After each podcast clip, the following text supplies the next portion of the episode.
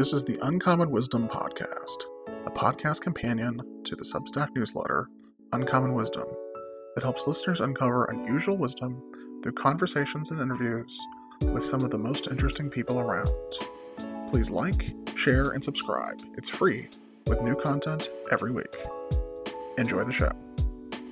I am joined today by uh, Dr. Phil Magness. Dr. Magness is the Senior Research Fellow at the American Institute for Economic Research. Phil, thanks for coming on the show. Thanks for having me. So, Phil, I wonder if you could tell us a little bit about how you became an economic historian. Like, we hear a lot about economists and historians, but it's an interesting intersection.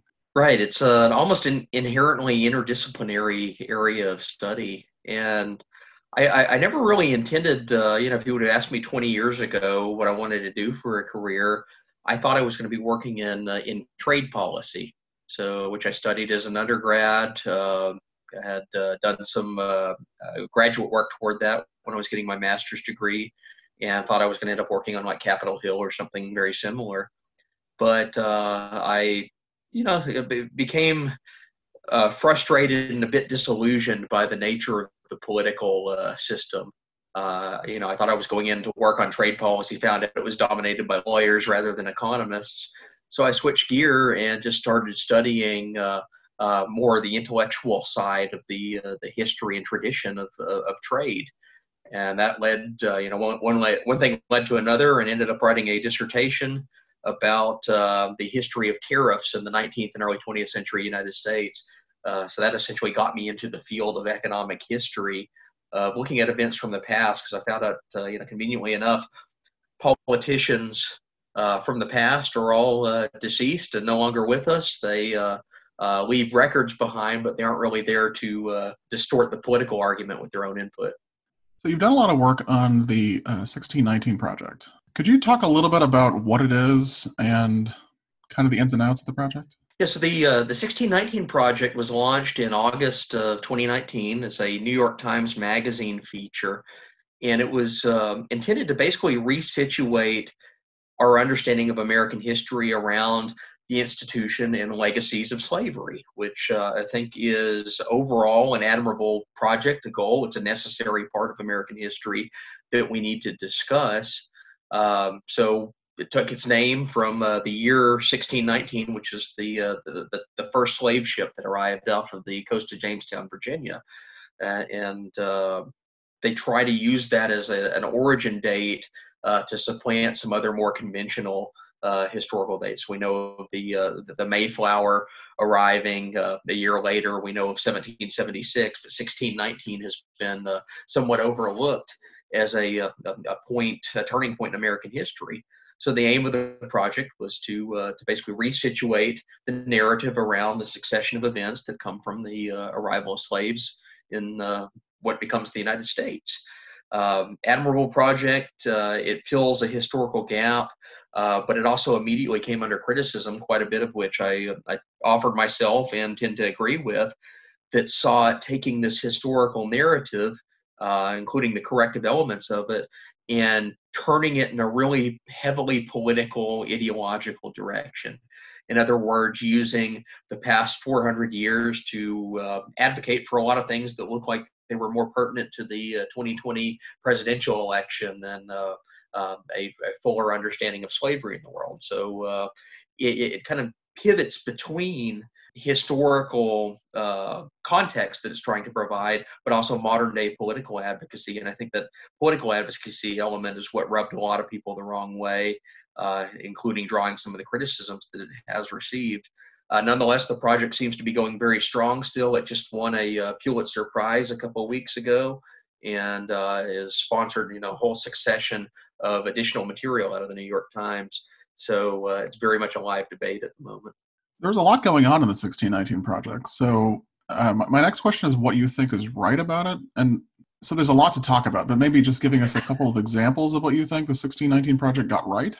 So I think the uh, the strength of the project is his overall uh, narrative arc of trying to resituate slavery as this uh, this great American problem, uh, this uh, horrific institution that has historical legacies extending, uh, you know, more than 150 years beyond its official abolition in doing so, it's trying to give a, a, a voice to an element of American history that sometimes is treated very superficially. So you take your, your, your K through 12 textbooks or even some college textbooks. Uh, yes, they all clearly talk about slavery, but it's a very simplistic, straightforward political narrative uh, that uh, mentions the arrival of this institution, uh, talks about the horrors of the plantation system, and then in 1865, the uh, 13th Amendment passes and it goes away after the Civil War. So it's a uh, uh, almost a cookie cutter version of the history of slavery. Um, what the 1619 Project did, and I think admirably so, was trying to dig deeper into the context of, um, of the events that led, led to both its abolition and then some of the, uh, the, the lasting economic, political, and social legacies that we have today. So, uh, uh, for example, the long shadow of the Jim Crow era certainly is uh, extends into the lifetime of many people that are still living today. Uh, and I, I, think the project itself aims to uh, uh, to give greater voice to that narrative as a, uh, a matter of historical complexity. Uh, the question then is is where does it go astray from that, and that gets into some of the criticisms that I offer. could you give us a few of those criticisms? Absolutely. So um, the main point uh, where I went into the 1619 project debate concerned an article by uh, Matthew Desmond, who is a uh, sociologist at Princeton University that was recruited uh, as a uh, one of the major feature article contributors to the 1619 project. And what Desmond attempts to argue is that the history of capitalism, uh, American capitalism over basically the past 200 years, is imbued with and tied intrinsically to the institution of slavery and what he essentially does is he goes back historically and notes that uh, uh, cotton production, plantation production was a part of the historical American economy, and tries to draw like a, a, a genetic claim, a, a, a, genealogical lineage from plantation accounting books to uh, one example he uses Microsoft Excel spreadsheets today. And the gist of his argument is that capitalism today is tainted by infused with uh, an inheritor of the violence of the plantation slavery system. And because of that, we can start to uh, go through and delineate all the things that he finds problematic with uh, the economy today, which also tends to coincide with his own uh, political perspectives. It's very kind of a left uh, progressive uh, type of an economic ideology, and he attributes that to uh, the supposed claim that slavery is uh, is at the root of all American capitalism. So uh, one of the critiques I offered was to dig into some of the history of this, and I find really quickly that Desmond uh, commits several uh, basic factual errors early on. first, he, he vastly overstates the size and economic significance of the cotton plantation economy. Uh, and the second is he draws upon a uh, uh, an academic literature. Uh, it's referred to as the New History of Capitalism, uh, which are a series of studies of slavery that have emerged in about the past ten years. Uh, but he draws upon that literature rather uncritically. almost repeats several of its its claims at face value without acknowledging that that literature itself has come under some pretty heavy criticism by both historians and economists for uh, misuse and distortion of uh, several of its factual claims. So that's really where I entered into the debate.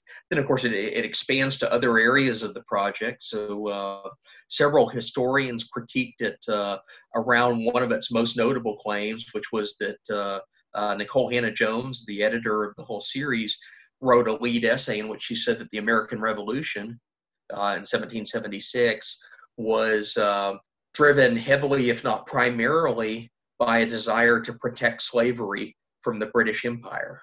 Uh, and this turns out to be a very fringe, suspect type of a claim, at least with the strength that she assigned to it. Uh, she's basically saying that the American Revolution was uh, was fought in defense of slavery, and what it ends up being, if you start digging into some of the evidence behind her claims, is she's misread and miscontextualized certain events during the Revolution. In particular, there was a uh, uh, the British governor of Virginia uh, Lord Dunmore in 70, late 1775, he offered freedom to slaves that would join the uh, the loyalist side of his uh, his military, his army, to put down the uh, revolting colonists. Uh, so yeah, that's a, a, true historical factual event.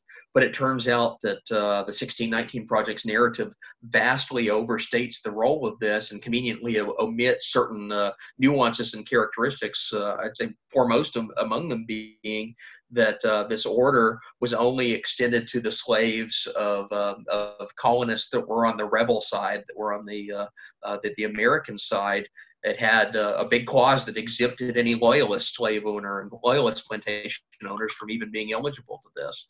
Um, so that's come under a lot of criticism. And you see little factual claims like that uh, throughout the project that I think are more suspect and were given very heavy weight just because they propped up its political narrative, uh, but they haven't uh, held up very well under scrutiny. As I understand it, uh, there are parallels to the arguments made by the New Capitalists and the people in the 1619 Project with regard to cotton as being a big yeah. part of the economy, and folks who defended slavery back in the day. What is the connection there, and is this connection lost on folks today working on this topic? Yeah, I think this is a um, uh, one of the oddities of the new history of capitalism literature, as well as the 1619 Project, is its view of slavery's central supremacy uh, to the American economy before the Civil. And uh, if you go into some of the academic literature, including stuff the 1619 Project uh, drew upon, there's a book called uh, "The Half Has Never Been Told," and it's by um, Edward Baptist, a uh, historian at Cornell University. And this book's actually become somewhat notorious among economists and economic historians because it, it contains this ostentatious uh, statistical claim about the size of cotton in the antebellum economy. Uh, and what Baptist attempts to do is he purports to add up all the different components of uh, cotton based production and its extension into other industries and to a number where uh, he says cotton plantation accounts for 50% of the GDP of the United States prior to the Civil War. Uh, this is actually an absurd claim if if you actually know the literature of of uh, the, uh, the the cotton plantation system and the uh, the amount of um, economic activity derived from it, it was more in the neighborhood of about five to six percent. So it's a tenfold increase that he's uh, assigned to uh, the value and significance of cotton in the American economy. And then he steps from that basically to saying, well, cotton was uh, the preeminent driver of economic activity based on this false and phony statistic he's come up with. Uh, therefore, all of capitalism is tainted by cotton. Uh, the issue here is that this is actually an argument with some historical parallel. On the eve of the Civil War, several Southern senators and politicians uh, they picked up an argument that was being put forth by this uh, political economist and journalist by the name of David Christie uh, in the late 1850s. He wrote a book, and uh, the book's thesis was basically that cotton is king of the world economy. Uh, cotton is such a central component of production that anything and everything economically could be tied to it in such a way that if you uh, destroyed the cotton economy, you would see utter not only national collapse but international ruin, depression, uh, uh, just major economic calamities rippling across the world. And the Southerners, of course, love this because they can say, wait a minute, our plantation system based on slavery is so essential to the national and global economies that if you do anything to try to disrupt it, i.e., you try to free the slaves, uh, you take away some of the protections that uh, slavery had enjoyed under the law, you're threatening the economy of the world. And this became known as King Cotton theory. So uh, uh James Henry Hammond, a uh, senator from South Carolina, gave a famous speech where he goes on the floor of the Senate and he declares uh, that cotton is king and cotton waves his scepter across the world economy. If you make war upon cotton, you make war upon slavery, you destroy the world economy. Uh, so that was the gist of the argument on the eve of the Civil War. And in a weird way, the new history of capitalism, including the 1619 Project literature today, has basically accepted this economic claim is true minus the pro slavery spin that's attached at the end. So they're almost unwittingly rehabilitating this old argument from uh, the late 1850s uh, about the primacy of cotton in the economy. Problem with that, in addition to the stats that I mentioned, is that this this claim was actually more rooted in propaganda than truth. And the biggest tell, the biggest reveal that we have of that is the Civil War itself. So the Confederacy secedes in 1861. They built their entire diplomatic strategy with trying to get European recognition, trying to draw other powers into the war on their side on this philosophy, this theory of King Cotton. Uh, they, they, they, said that basically we're uh, we're going it alone as a cotton producing nation, an export based nation, but we're going to uh, use that to our advantage to try and lure and entice Britain and France and all the other European powers to do business with us, and and they're hopefully therefore hopefully support us in the war. so what we know of King Cotton uh, diplomacy, as it was termed, the, the, the term ended up being, it was an utter failure. Uh, so over the course of, uh, of four and a half years, basically, uh, Confederacy was fighting for its existence. The European powers responded to neither the carrot nor the stick of preferential treatment and access to cotton. Uh, they didn't come to the Confederacy's aid. And in fact, when the flow of cotton from the South is cut off both by intentional Confederate policy and then the Union blockade, what does Britain do? They go to other countries, other other regions to source their cotton. They go to Europe, or, or they go from Europe to uh, to Egypt, to India, to the Caribbean, and it's almost a, a, a seamless transition after just a, a, very brief period of economic disruption uh, in the textile mill industry. But um, uh, you, you, have a clear substitution effect away from uh, the plantation system in the United States when it's cut off, that basically reveals that King Cotton was basically a pretender to the economic throne. There really wasn't uh, much of a, uh, a heft to this argument that had been presented. So King Cotton diplomacy fails with the Civil War. It basically debunks the King Cotton argument until really about 10 years ago when it's unwittingly rediscovered and rehabilitated by uh, these new historians of capitalism in ways that have come up with uh, some really uh, strange results and been adapted to this narrative. Uh, returning to uh, to something you said, uh, the stat you gave me, the the, um, the King Cotton argument that, or I, I, don't know if it was the King Cotton argument or, or someone in a contemporary. Yes, uh, probably Ed Baptist.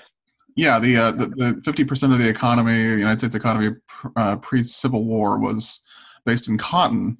if someone said that to me today, I would sort of puzzle. Like, wouldn't that wouldn't we then expect, if that were true, uh, that the economy of the United States would drop like a like a rock off a cliff right after you, you free slaves and right, right, and if anything, it actually takes off. What what we see going on in the Civil War is uh, not only internationally a, a, um, um, uh, a rebuttal of the King Cotton argument, but what wins the uh, the the war for the uh, the northern states is really their industrial supremacy uh, you know, that you put the two economies side by side, and this is something as well documented in the Civil War uh, literature. There's no comparison. Like the uh, the North has an extensive railroad network. They have uh, massive factories that are able to uh, convert very rapidly over into armaments and equipment for the military.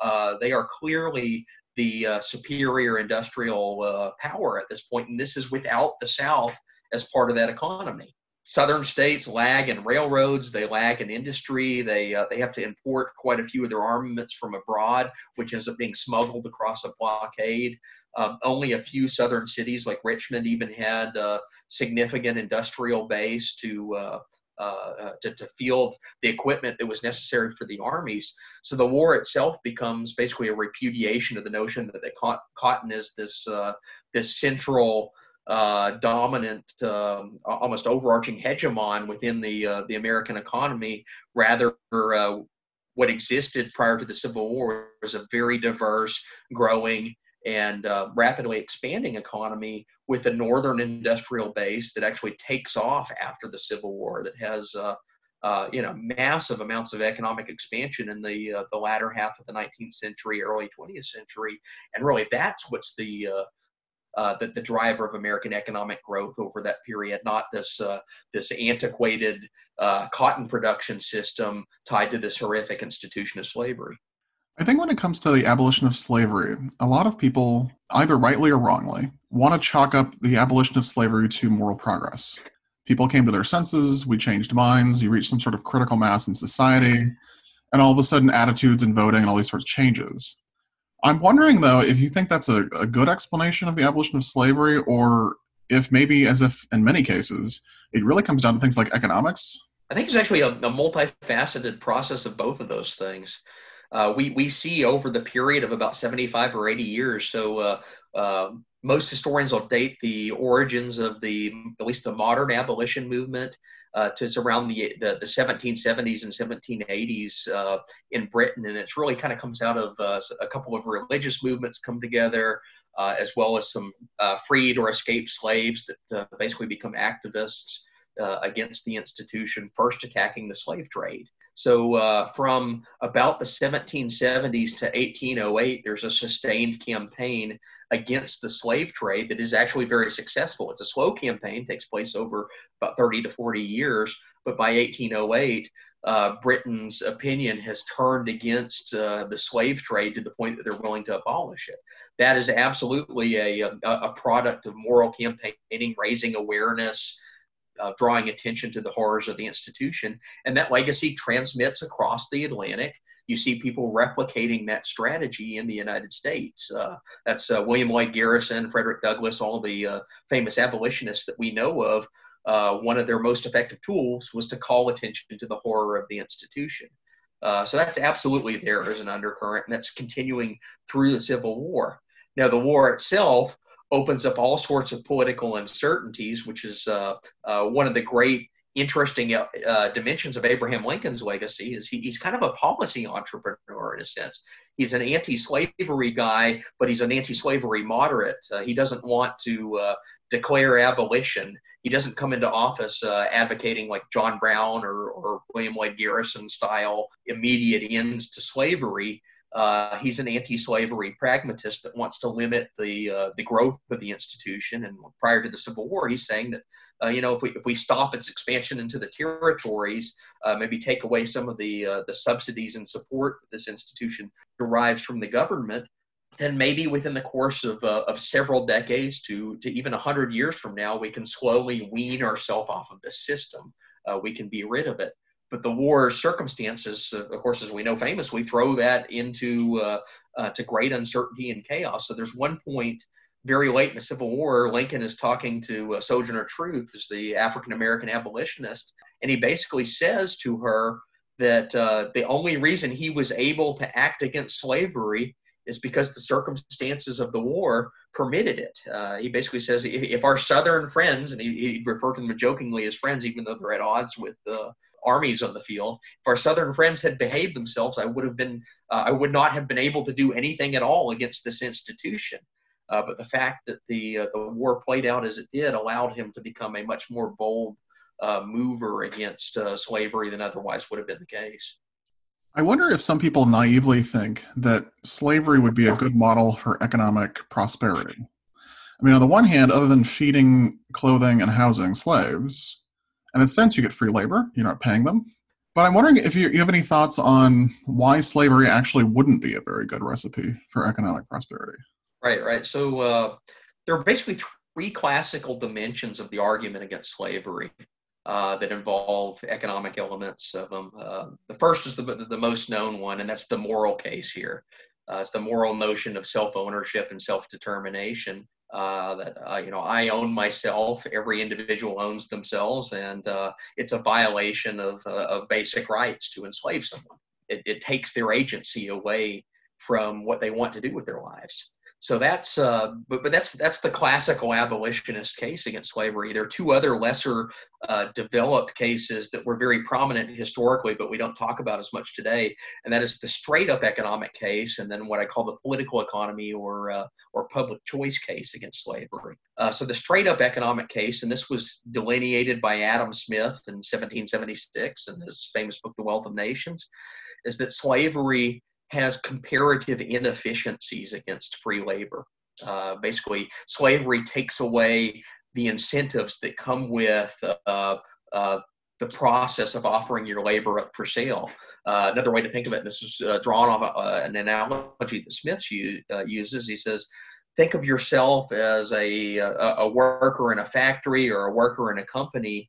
one of the things you are constantly trying to do is to get a promotion or to innovate the process on on, on uh, how you do your work to prove to someone that you are deserving of more pay uh, deserving of better compensation. And what do you do? That includes both formal things like you train yourself you uh, you invest extra time in improving whatever your skill happens to be uh, but also things you do on the job. You, you start to innovate and figure out new and previously unseen ways to do your task better.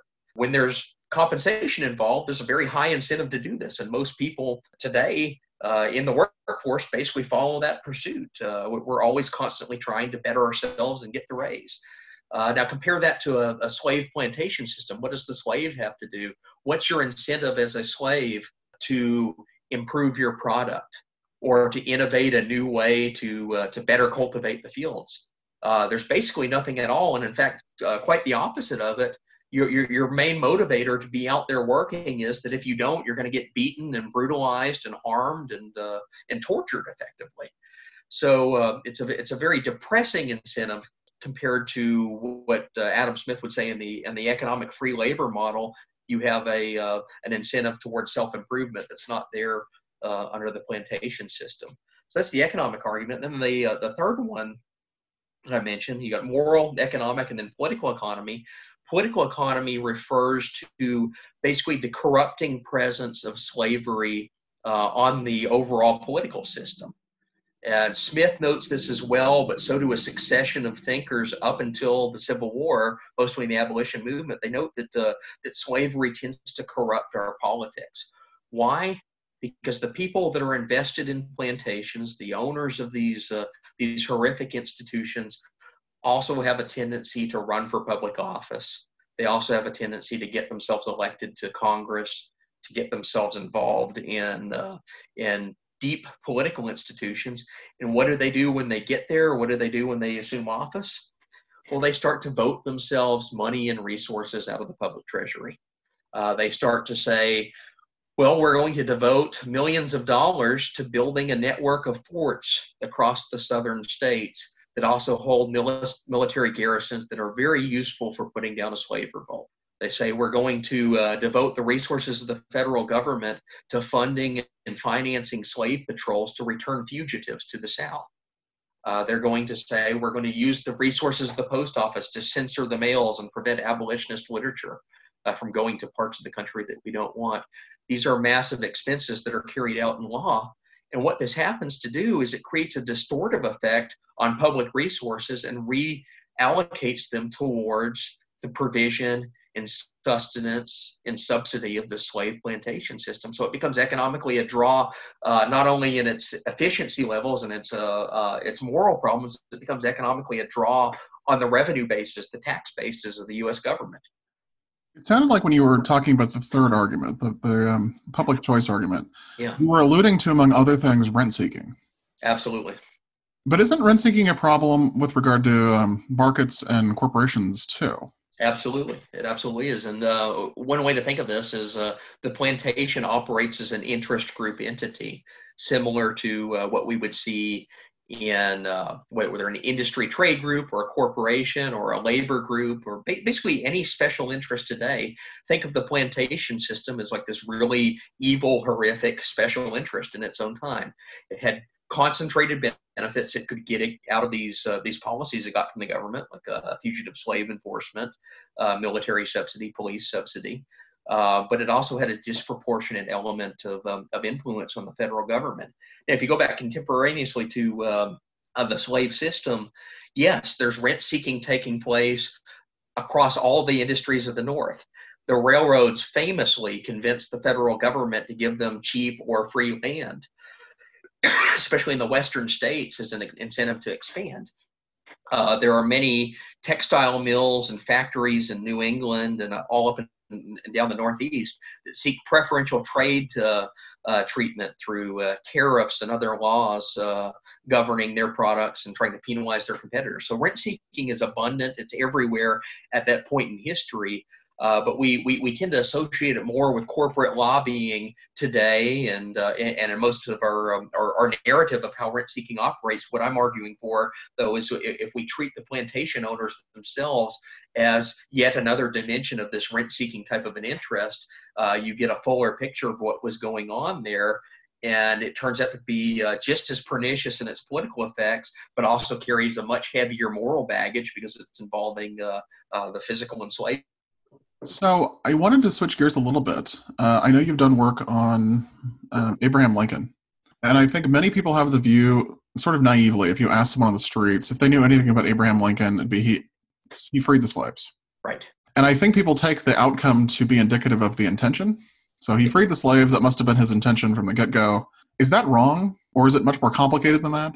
Yes, it's uh, more complicated than that. Uh, you know, as I mentioned, Lincoln had always been an anti-slavery guy in his sentiments. He uh, his earliest records that we have of him from uh, the 1830s and 1840s as a uh, legislator in Illinois, he does express anti-slavery sentiments. He views the institution as evil, as wrong, as morally corrupting. But he's not ready. He's not like a fire-breathing abolitionist. He's not John Brown wanting to arm the slaves and have a forcible overthrow of the South just so happens the war facilitates those kind of circumstances that there is a violent end to slavery. But Lincoln himself is of a uh, political moderate anti-slavery viewpoint that's associated mostly with the Whig Party that existed before the Civil War. So Lincoln, before he's a Republican, is a member of the Whig Party, uh, and he's actually the follower. Um, is um, is kind of ideal statesman that he he keeps going to early in his political career as his model for what a good government uh,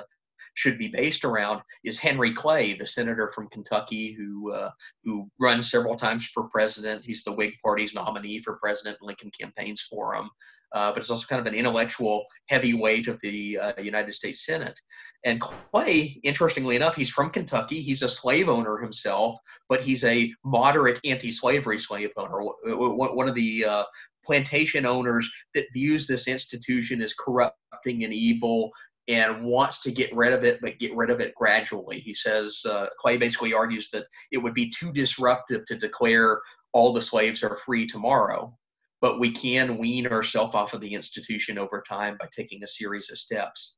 Uh, so what Lincoln does early on in his career is he adopts something uh, historians refer to as the Whig formula for uh, for dealing with the problem of slavery, and that is you start to pair a bunch of policy steps uh, that are designed to incentivize gradual abolition. And that can include everything from paying the slave owners themselves to, uh, to basically free their slaves, to compensate them in return over time, to have very slow and steady but uh, successful phased in plans that eliminate the institution over a period of several decades. Uh, and you can do this in different ways by, uh, uh, so for example, you could declare that uh, slaves, when they reach a certain age or reach an age of majority, uh, obtain their freedom. Quite a few of the northern states even actually adopted policies like this uh, to eliminate their slave system between the American Revolution and the Civil War. Uh, so it's a very slow, gradual type of an approach, and Lincoln's very much this mindset. And then also paired to it, he wants uh, um, an institution associated with it to come into place, and that is uh, the act of uh, voluntary repatriation or colonization of the slaves abroad. So after they're free, after they're manumitted, often with public subsidy or incentive, uh, the government also takes up the bill to offer them passage and possibly new land.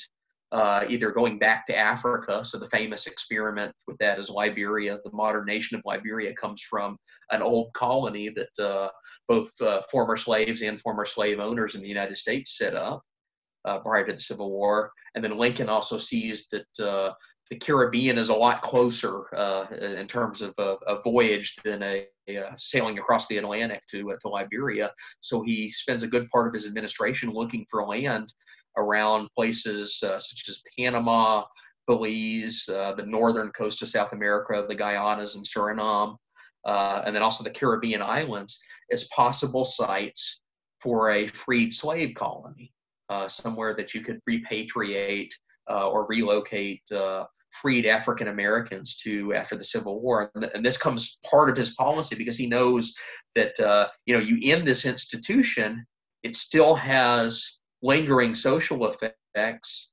including uh, a likelihood that freed slaves are going to be viewed as the bottom rung of Southern society. They're going to be discriminated against. They're probably going to be persecuted, uh, in some cases, violently so.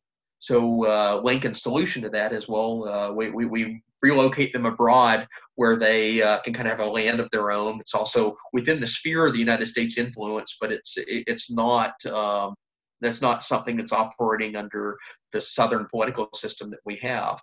Uh, so what colonization becomes is a, a moderate's attempt to uh, execute this strategy of weaning the United States economy uh, and the United States political system away from the elements of it that were dependent on slavery.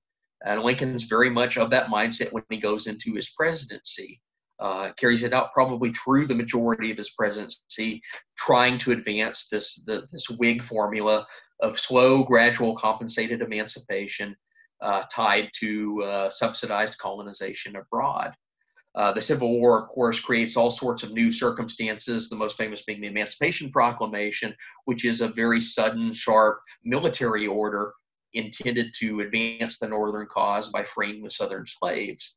Uh, but it's uh, it's more a circumstance of the war that creates that rather than a uh, an underlying philosophical drive, as in Lincoln was secretly trying to aim for that all along. Some historians have tried to argue, uh, but uh, I think the weight of the evidence shows that he's responding to the circumstances more than than this like overarching philosophical plan that would have been executed or something to to bring about abolitionism.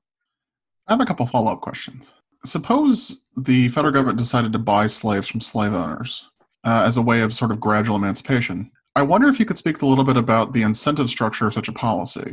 I mean, in the background, my my my thinking is something like, well, if I was a slave owner, right, and the federal government was going to buy my slaves, that seems like it gives me an incentive to acquire more slaves and just continue to sell them. Yeah.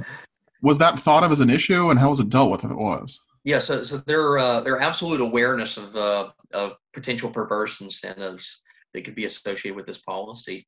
Uh, the one thing that they have to go on is the British government basically followed the compensated emancipation model um, in the early 1830s when it freed the slaves of its colonies. Um, it is morally fraught. I mean, you, you have to ask the question: Is like, should we be paying slave owners uh, to do something which they should have done on their own, which is free their slaves? But as a, pra- a point of practical politics, it did get the job done. It did end the institution of slavery. Uh, so, so what people are thinking by the, uh, uh, the, the time of the Civil War, and Lincoln among them, is that to execute compensated emancipation, it has to be uh, uh, very spec- uh, specified in time. It has to be executed on almost a state by state basis.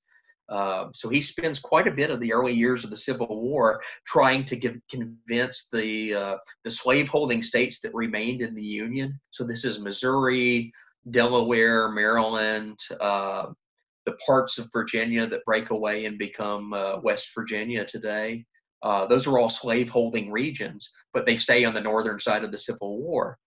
And what Lincoln tries to do is to convince those states to individually impose compensated emancipation within their borders. And you do it on a state by state basis uh, as a way to kind of geographically manage uh, the rollout of this, uh, this process. Uh, he actually does get one through that uh, that is um, um, a, a, successful but very small example of this compensated emancipation colonization model, and that is in 1862 they free the slaves of the District of Columbia. Uh, so, and this takes an act of Congress because it's uh, it's governed differently than uh, than say like state constitutions. But in in early 1862, they free the slaves of the District of Columbia, offer compensation to the slave owners, and offer payment to resettle any slaves that want to leave uh, abroad, either passage to Liberia or somewhere in uh, in South America or the Caribbean. Uh, so this is actually a, um, a, an early experiment in it. Uh, what they do find there are instances of people uh, actually more so the bigger problem was moving their slaves across the uh, uh, the border from D.C. into Maryland. Uh, so they're right next to each other, and, and you found slave owners that had residences in both. so there are some instances of that. It also opens the question: Is can you continue the enforcement of the Fugitive Slave Act in the District of Columbia when it is officially free now? Uh, vis-a-vis Maryland, which is uh, still operating under a slave system. Uh, so there, there end up being all sorts of political battles that play out um, after that that are not always fully anticipated. Uh, but I, I, think it really just demonstrates the uh, uh, the difficulty, the fraughtness of this approach. What looks very clean from the top down as an abstract concept starts to run into all the complexities that you were hinting at. When you were speaking about uh, finding like a place in the Caribbean for newly freed slaves, it really reminded me of um, learning about a guy named Marcus Garvey, yeah. who, like the 1920s, had a Back to exactly. Africa movement. And you alluded to some of the reasons, right? I mean, you may think in some sense there there's something a bit callous about just picking up a bunch of newly freed slaves and relocating them. Yeah. Uh, but there's also the context. You know, you don't want a bunch of slaves who are or newly freed slaves uh, being treated as basically second class or, or last class citizens. I'm wondering if you talk a little bit about how far those plans went to relocate um, newly freed slaves. Like, did, did the federal government actually purchase land? Like, how far did these plans go? Yeah, so it's a um, it's a fascinating policy history here, and I've, I wrote a, an entire book on this subject uh, and have done quite a bit of, um, of scholarly work on trying to trace what the federal government did to try and find freedmen settlements abroad during the Civil War. And uh, first off, they are aware of uh, of the problem of discrimination in the South. This is probably one of the biggest motivators behind Lincoln's interest in this policy. Uh, there are several points throughout his presidency where he basically says that he's worried about the future of the United States in the South in a post-slavery society, not because of the slaves themselves, but because what their white former owners are probably going to do to them as they're free. Uh, he's expecting brutalization. He's expecting basically the rise of the Ku Klux Klan and Jim Crow uh, quite presciently so. Does this mean that his policy follows from that necessarily? No. Um, there are all sorts of problems with colonization, but at least that's the, the underlying motive uh, behind why Lincoln's interested in this. It's actually shared by several African Americans. You alluded to uh, uh, to Marcus Garvey. So there's a, uh, a couple of generations prior to Garvey uh, who's you know famously associated with Back to Africa, or he also dabbles in, in going to Jamaica, uh, looking for a black homeland abroad. But uh, uh, prior to Garvey and some of his precursors, his intellectual forebearers, are African American abolitionists at the time of the Civil War. Uh, one of which is a, uh, a pastor in New York City by the name of Henry Highland Garnet, uh, who's famous as a, as a very fiery African American abolitionist. Prior to the war, he's a pamphleteer and gives uh, orations calling for the immediate end of slavery, calling for slave revolts. Uh, fairly well known guy, may have been probably the second or third most famous African American abolitionist after Frederick Douglass in the country. But uh, Henry Highland Garnet, during the Civil War, is both an eyewitness and victim to an event in 1863 uh, referred to as the New York draft riots. If uh, if you've seen the movie Gangs of New York, the final act of that is is a uh, like a dramatization of the draft riots uh, that broke out in New York City. And one of the elements that's not fully revealed in the in the film, but uh, is probably more pressing policy-wise uh, from the draft riots, is the mobs as they're ra- ravaging through the city. they start to turn their ire against the free African American population of New York. And Garnet is the leader of the free African American population through his congregation. Uh, so what they do, they, they move to the black districts of the city and they start burning down houses. Uh, they lynched people in the streets, just a horrific event. And this turns someone like Garnet to start asking questions. Says, well, is this what our future is going to look like? On a much wider scale when uh, freedom is brought across the South? Are African Americans going to be treated this way? So he starts asking the question, what do we do if we go abroad? And there's there's some uh, back and forth between Garnet and the Lincoln administration to actually try and find a location. What do they do during the Civil War? Well, Lincoln uh, launches a uh, basically a call for proposals across the world. He reaches out to independent nations in the Caribbean, such as Haiti, which he establishes diplomatic relations with. Liberia, he's dealing with the government of Liberia as the existing slave colony. But he also reaches out to the British Empire and the Dutch Empire. Uh, he reaches out to Denmark, all of these uh, countries in Europe that had islands in the Caribbean or, or countries along uh, the South American and Central American coasts. He reaches out to Colombia, some of the South American states, and asks them and says, Hey, do you have any land that's available that we could populate. So between him taking office in 1861 and through at least about 1864, there's just a succession of attempts to find a suitable freedmen's colony across the world. Uh, the ones that become most advanced, well, first they attempt uh, to acquire land on the Isthmus of Panama from Colombia, although the deal falters because there's a political dispute about where the boundary existed. Uh, there was actually a revolution in Colombia that had two competing governments, so they didn't know who they were dealing with.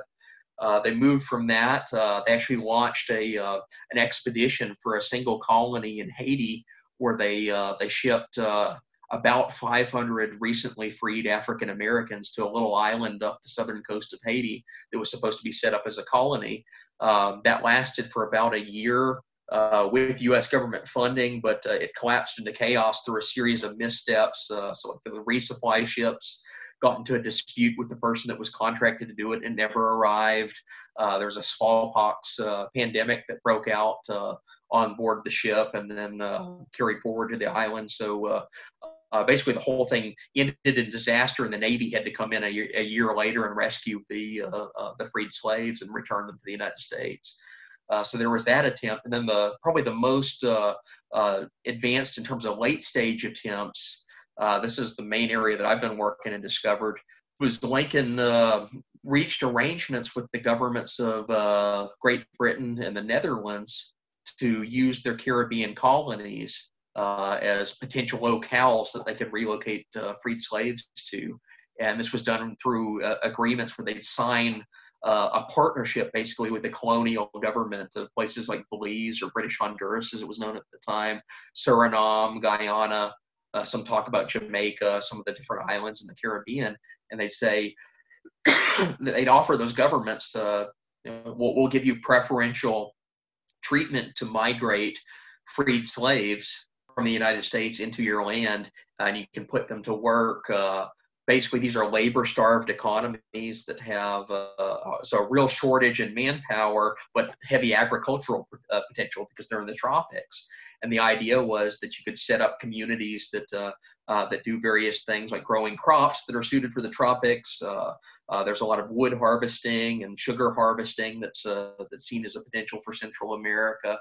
Uh, so there's a whole economic plan behind it.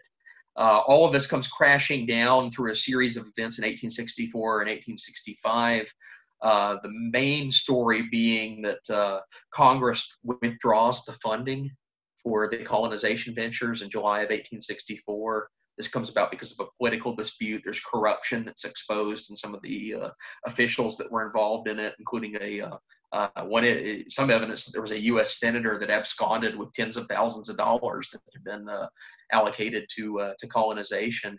So during the inquiry, co- Congress puts a halt on the funding, and then over the court, uh, the remaining year or so of the Lincoln administration, uh, it's just tied up in political battles of whether we can, uh, whether they could even resume the funding.